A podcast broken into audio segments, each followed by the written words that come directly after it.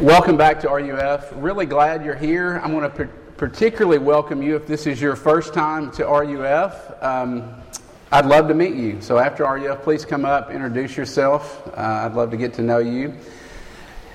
If you're new to RUF, one of the things that we do is we just simply norm- normally we alternate alternate between semesters, but we just kind of march straight through. Most semesters, we just march straight through books of the Bible. One semester we'll do the Old Testament, the next semester we'll do the New Testament. This semester we're in the New Testament and we're studying the book of Revelation.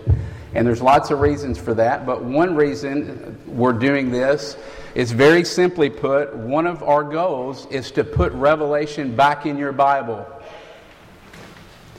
Most people don't know what to do with the book of Revelation. It either heightens anxiety or confuses you. Uh, and you have a hard time, people have a hard time grasping what's in here. Most people are cool with their Bibles, Genesis through Jude, but Revelation is part of God's Word. And so we are praying that God will be gracious to us this semester and that that goal will be met. That maybe by the end of the semester, maybe we won't have it all, uh, we won't understand every single bit of it, but we'll have a small glimpse of what God is trying to communicate to us through this book. Um, and we pray towards that end. And so let me pray and ask God to help us tonight as we look at Revelation 6 and 7. Let's pray together. Father, this I was just amazed as the text was being read, all that is here blown away at all of um, the details uh, in this passage that are too numerous for us to cover. Father, we don't have the understanding to figure all this out, and so that's why we come and we ask that you would come and enlighten us through your Holy Spirit so that we might get a glimpse of your glory, so that we might uh, gain a new perspective on our lives through this book. Father, remind us tonight that things are not as they seem, but that you are actually alive and well in this world. Show us the Lord Jesus. It's in His name we pray. Amen. Big weekend. Who's excited about the Rebels? You should be. I mean, th- think about this. It's not every day that your school has the biggest college football game in the nation on Saturday afternoon. That's what it is. That's unbelievable to think about uh, how big this weekend is. And as I thought about the weekend, the only thing I have to compare it to, and I haven't been here in Oxford that long, this is my fourth year, but the only thing I have to compare it to is Texas a couple of years ago when they came to Oxford. And if you were here during that time, uh, you remember that weekend. It was huge. This weekend will be way bigger than that, which is hard for me to believe. But I remember that weekend and on game day, I was in the grove and kind of hovering around just a couple of tents. And so I really didn't get the perspective and the grasp on just how massive the crowd was on that particular Saturday. Until a couple of days later, social media, um, there were some pictures of some, that someone had taken of an aerial photo of the grove on that game day. And it was amazing to see all of that from an entirely different perspective than my just one or two tents that I was kind of bouncing back and forth from. Because it gave me a new perspective, this aerial photo, and it really added new meaning to my experience that day. Because of the massive amount of people that were in this one little place called the Grove. Revelation 6 and 7, that's what John is doing. John is pulling back the curtain and he's given us an aerial photo, in a sense. An aerial photo on our suffering and on our security. He's trying to give us a new perspective on suffering and on our security so that we might live differently today. And remember, when we interpret the book of Revelation, the context is part of the passage. And that's particularly important tonight. Remember the context. These aren't people that are losing a friend because they're following Jesus. They are actually being killed because they are claiming the name of Christ in following him. And so that helps us as we think about this passage tonight. And we need to put ourselves in that context because that's not our context, although I think that day is closer than we realize.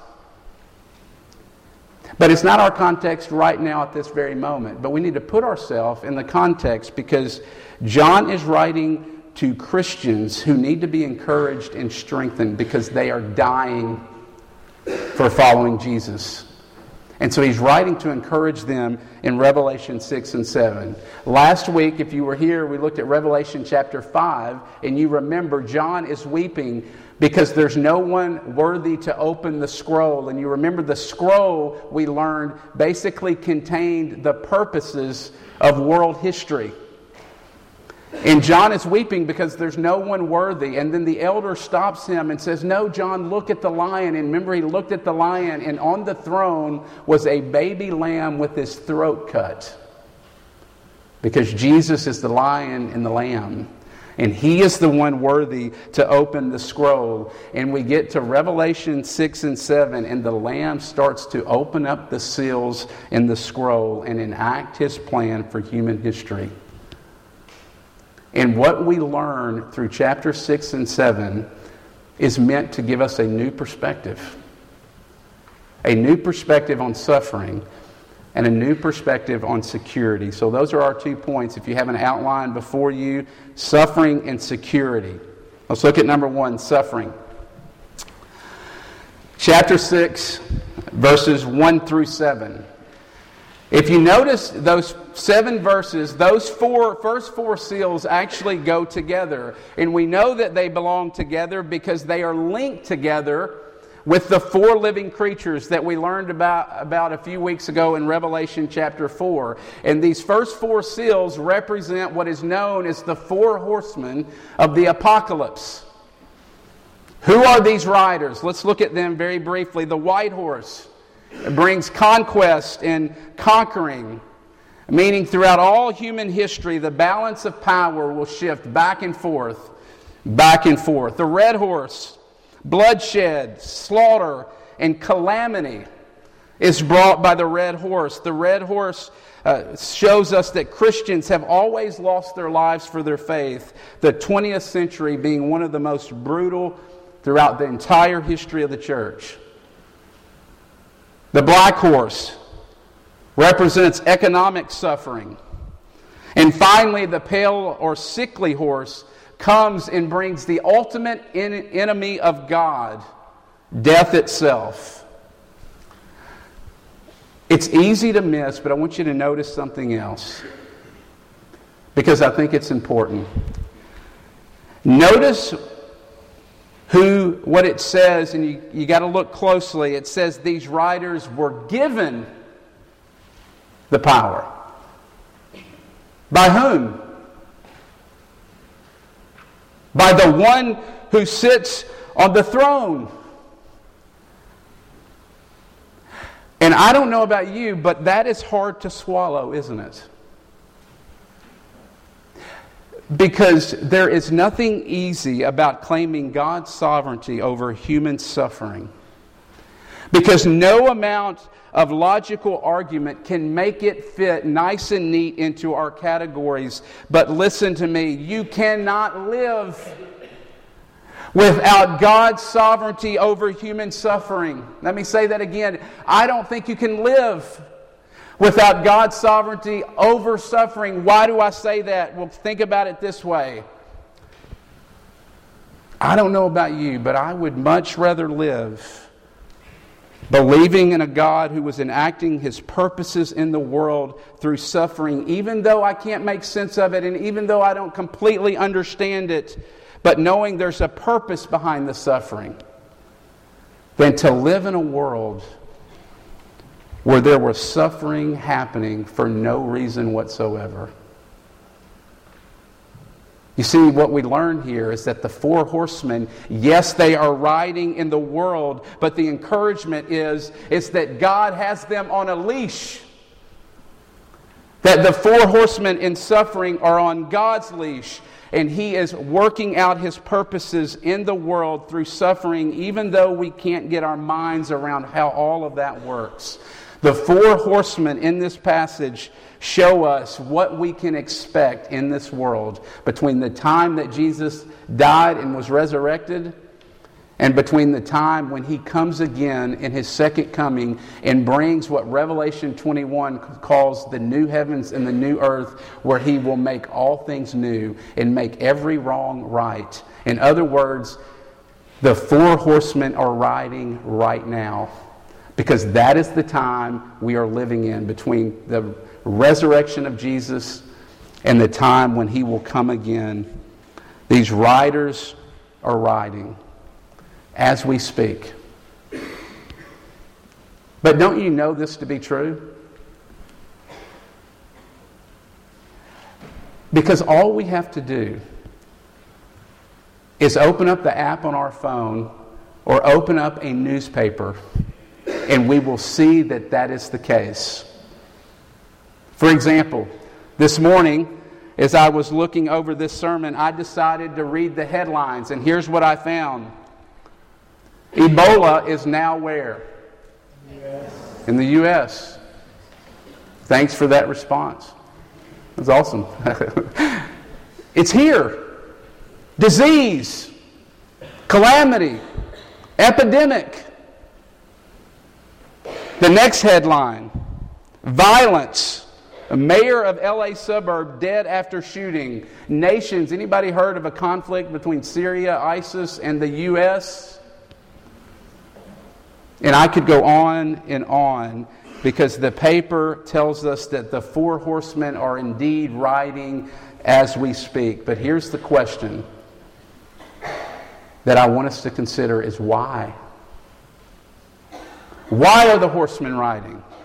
Why is there so much suffering in the world? And to understand and get the answer to that, we must understand the cry of the four living creatures.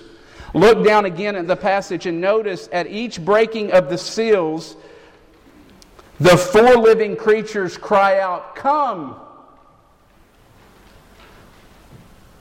Rewind the tape to Revelation chapter 4 two weeks ago, and we learned that the four living creatures were representative of what? All of creation. And what were they doing? They were falling down and they were saying, Holy, holy, holy. It's the Lord God Almighty who was and is to come. Revelation chapter 6, what it's saying is all of creation is crying out, Come. And when they cry out, Come, the four horsemen start to ride and create havoc and chaos in the world against creation itself. Now, think about that. Doesn't that seem odd? Well, it's not odd when we realize that the creatures aren't calling the four horsemen to come, the creatures are actually calling on King Jesus to come. How do we know? Because it's the entire book of Revelation. Revelation 1 begins with Jesus is coming. And if you flip to the very last verse of the book of Revelation, you know what it says? Come, Lord Jesus, come. Revelation chapter 6 is showing us that Jesus is pressing in, that Jesus is coming, and because Jesus is coming, there is a knee jerk reaction against the enemy and against evil in the world, and the four horsemen are riding, creating chaos by bringing violence and ruin and greed and poverty and death and all the things we said that the horsemen represent. In other words, the kingdom of light. Jesus is pressing into the world, and the darkness cannot stand it, and it's pressing back against the light. Let me illustrate. My mother has a bad knee. She's got arthritis in her knee. And she struggled with it for a long time, and it's finally gotten to the point to where she needs to do something about it. And she doesn't want a knee replacement. And so I called my doctor friend and I said, What are the treatment options that are available for my mom? He says, Cortisone shot would be great, no problem. Or there is this new gel that's out that you can inject into the knee that's really good. He said, But I want to warn you, a few of my patients have actually had a reaction. When the gel has been injected into the knee, the tissue around the knee sees the gel as being a foreign substance and it reacts and pushes back against it, causing the knee in some cases to swell up to the size of a basketball. The gel is trying to bring healing, but the tissue is reacting against it. Why is there so much suffering in the world? Because G- King Jesus is pressing in in the world. He is here, He is coming, and He's bringing healing into the world. And His kingdom is bringing healing into the world. And the enemy responds full force with violence and death and disease and greed against the healing that Jesus is bringing. And so, what does that mean for you tonight? Well, simply this don't be surprised by suffering. Most people come to Christianity and they think, yes, I'm good. I will not suffer because if Jesus really loved me, there would be no suffering in my life. Do you realize that Jesus in His Word actually says the complete opposite? In Timothy, he says that anyone who seeks to come after me will, not might be, will be persecuted, will endure suffering. And I don't know about you, but I hate to hear that because I don't want to suffer. And it's hard for me in my mind and in my heart to think about how following Jesus and his purposes in the world and my suffering can actually go together. But Revelation chapter 6 says they can go together, and they do go together, and that suffering does not mean that Jesus is distant or that he's checked out of this world and saying, Y'all figure it out. Suffering and the things that the four horsemen are bringing means that Jesus is on the move and that he is pressing out the darkness in the world, and he will one day come and he will stamp it out completely when he comes again. I don't know about you, but that brings a new perspective to my suffering. Knowing Jesus has not left me, but he's actually at, at work in the world through it. New perspective on suffering. Secondly, new perspective on security. Look at verses 12 through 17, chapter 6. The sixth seal.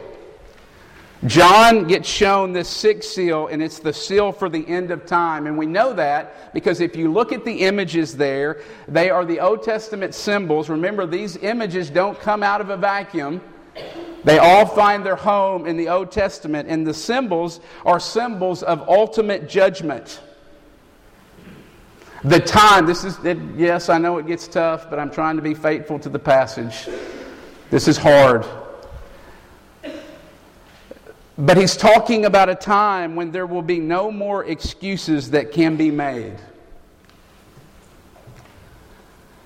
And to really feel the force, and I want us to feel the force We've got to look at verse 17. Look at verse 17 and let verse 17 hit you. I don't know about you, but when I look at verse 17, there's this vague sense of panic in my life when I think about that there is coming a time of open judgment, a time when all of my thought, words, and deeds, yes, thoughts, words, and deeds are going to be brought to the light in open judgment.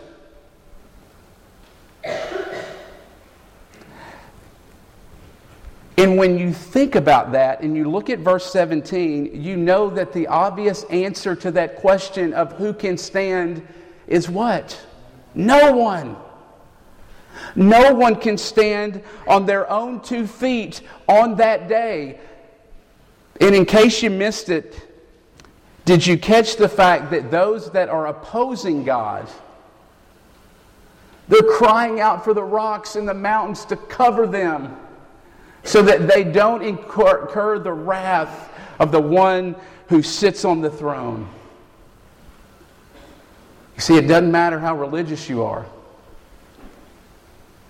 It doesn't matter how good your upbringing is. It doesn't ha- matter how much money you have, or how strong your emotional experience is, or how smart you are, or beautiful, or how connected you are, or how zealous you are for Jesus. None of us can stand on our own two feet.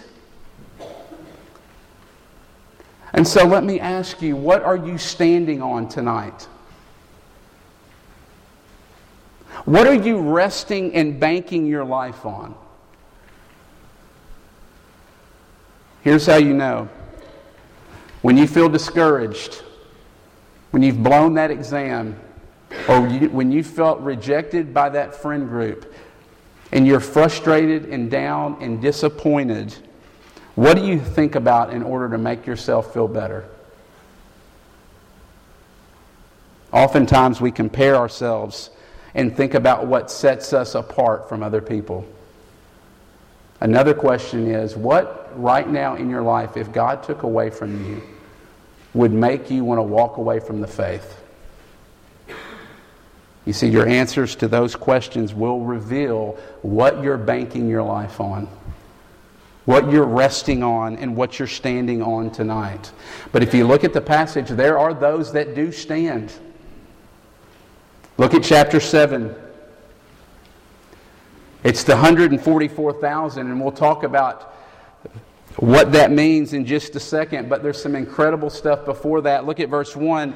The angels are released to bring the day of judgment, the sixth seal, to the four corners of the earth. And did you catch this? Another angel comes out and says, Stop! No, don't bring the sixth seal. Don't bring the day of judgment. Wait. Why? Look at verse 3. Wait until we have sealed the servants of our God on their forehead. Isn't that amazing? The angel is saying, Wait. Because if God opens the sixth seal, that's it. Every wrong will be made right and evil will be wiped off the face of the earth. And yes, we need to pray, pray for that and ask God to come and do that. But God allows suffering to continue in the world and the riders to still ride. Why? Because He loves you. And because He's patient with you. What do I mean? 2 Peter chapter 3 verse 9 write it down. 2 Peter 3 verse 9 the Lord is slow to come. He is patient slow to anger not wishing that any would perish but that everyone would repent and turn to the Lord Jesus Christ and experience eternal life. Do you see it? The reason why the sixth seal has not been opened it is because God is giving your friends and your family members who don't know Jesus time to come to faith and repent and follow Him. Isn't that amazing? God hasn't brought the day of judgment because He loves you and because He's gathering up all of His people. That's why the angel says, wait a minute, the 144,000. Now, who are the 144,000? Well, let's keep it really quick and simple. It's not talking about ethnic Israel. How do we know that? Well, look at verse 9. Scripture interprets Scripture. He turns to see the 144,000, and what does he see? A great multitude that no man can number from every nation, tribe, tongue, and people group. I know this is going to be earth shattering, but the 144,000 simply means this there are going to be a lot of people in heaven. and that there is going to be a lot of diversity in heaven. The 144,000 represents all of God's people in the whole history of the world. The 144,000 is you if you are a believer in Jesus Christ tonight. Look at verse 14. Those who have washed their robes, he says, in the blood of the Lamb. If that describes you, if you are one that has been washed or you have put your trust in Jesus alone for your salvation, you have been washed in the blood of the Lamb, and that means that you have been sealed. What does it mean to be sealed? Well, in the ancient Near East, scrolls would be rolled up. They would take a glob of wax and put it on the seal, and the king would take his ring, his signet ring, and push it down on the seal. And what that meant was this was a trustworthy scroll. It would verify it. It's another way of saying, don't mess with this. Friends, if you believe in Jesus, God's ring of authority has sealed you to himself. So when the day of judgment comes, no harm will be done to you. No harm will be done to you because your robes have been washed in the blood of the Lamb. So you're not standing on your resume because you would not stand. You would not stand on your merit, but you're standing on that day on the merits of the blood of the Lamb. And in John chapter 10, it says, No one can be snatched out of his hand. That's security. And with that kind of security, you know what that means? You can look the four horsemen right smack in the eyes. Because what do you have to fear? Death? Rejection from a friend or from a parent? You can look the four horsemen in the eye if you are sealed in the Lord Jesus Christ and washed in his blood as the passage says. Your robes have been washed in his blood. And you can face that suffering because what it means is that suffering does not have the final word in your life. Look at how it ends in verse chapter 7. My favorite part of the passage. Notice the sections indented. An elder is singing. This is poetry. He is singing. And notice the song that the elder is singing. What is the song about? The song is about the security of God's people. Look at what it says. Listen to these wonderful words. You shall hunger no more. No more scorching heat. Why? Because the Lamb will be your shepherd. Guide them and will guide you to springs of living water. And God, look at this verse God Himself will wipe away every tear from your eye. God Himself will wipe, wipe away every tear from your eye. And if you're standing on the blood of the Lamb tonight, that is your destiny. No matter how bad the suffering gets, in your life. That is your home. That's where you're headed. Bryan Chapell, he's a former seminary professor at Covenant Theological Seminary in St. Louis, Missouri. And this story he told a while back, his, he had two boys, and they were ages five and three at this time. And his wife, Kathy, wanted to have a play date with one of her friends. They were going to take their kids to the St. Louis Zoo. And at this particular time, there was a huge exhibit called Big Cat Country that had just opened. It was a huge exhibit for the lions and the tigers, and they had plenty of space to roam. And as they're going to the exhibit, once they get inside the zoo, uh, one of the boys' blankets gets caught in the wheel of the stroller and tangled up. And so she kneels down and she's untangling the, stro- the blanket from the stroller wheel, and she takes her eyes off of her boys for just a second, and they run ahead of her to the exhibit. She gets up to the exhibit and looks over and notices that the boys are inside the exhibit. They had crawled through a small child size opening in the fence, and they are on a rock perched 10 to 20 feet away from these lions. And she says at one point, the boys lean over and look at their mom and say, Mom, we can see them. She's like, Really? You're with them. But they had no idea of the danger that they were in. But their mom knew, Kathy.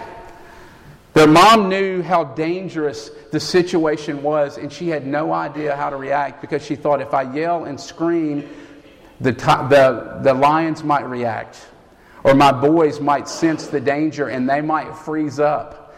And then she looked and says, I can't get through the opening to go get them. And so she did the only thing that she knew to do. She got down on her knees. She spread out her arms and she says, Boys, your mommy loves you.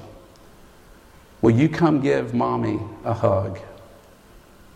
And her boys took off and ran into our arms, into a love that saved them from a danger that was way greater than they could perceive in that moment. This passage reminds us that the Lord Jesus Christ also knelt down and he spread his arms on a cross.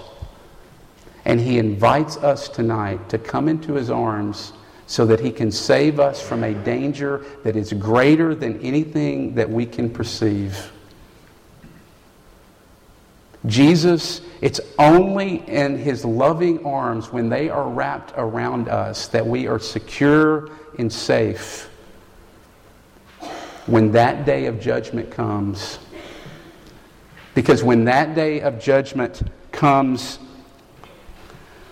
Jesus will bring justice once and for all against the four horsemen. And the only way we will be left standing is if we are in the arms of Jesus.